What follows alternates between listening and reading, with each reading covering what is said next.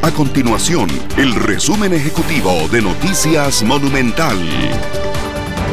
Hola, mi nombre es Fernanda Romero y estas son las informaciones más importantes del día en Noticias Monumental. El Hospital Nacional de Niños reportó para este lunes 15 pacientes hospitalizados por el COVID-19, de los cuales cuatro están en una unidad de cuidados intensivos. Además, se registran 16 niños en salón de lactantes por el virus sincitial respiratorio y 6 niños están en una unidad de cuidados intensivos por esta misma causa.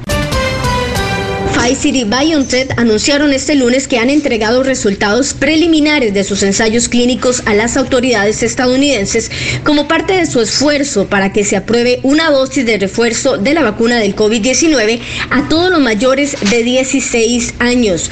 Hasta ahora, la Administración de Alimentos y Medicamentos, la FDA, ha autorizado ya la tercera dosis de Pfizer y Moderna para las personas, eso sí, con un sistema inmune debilitado.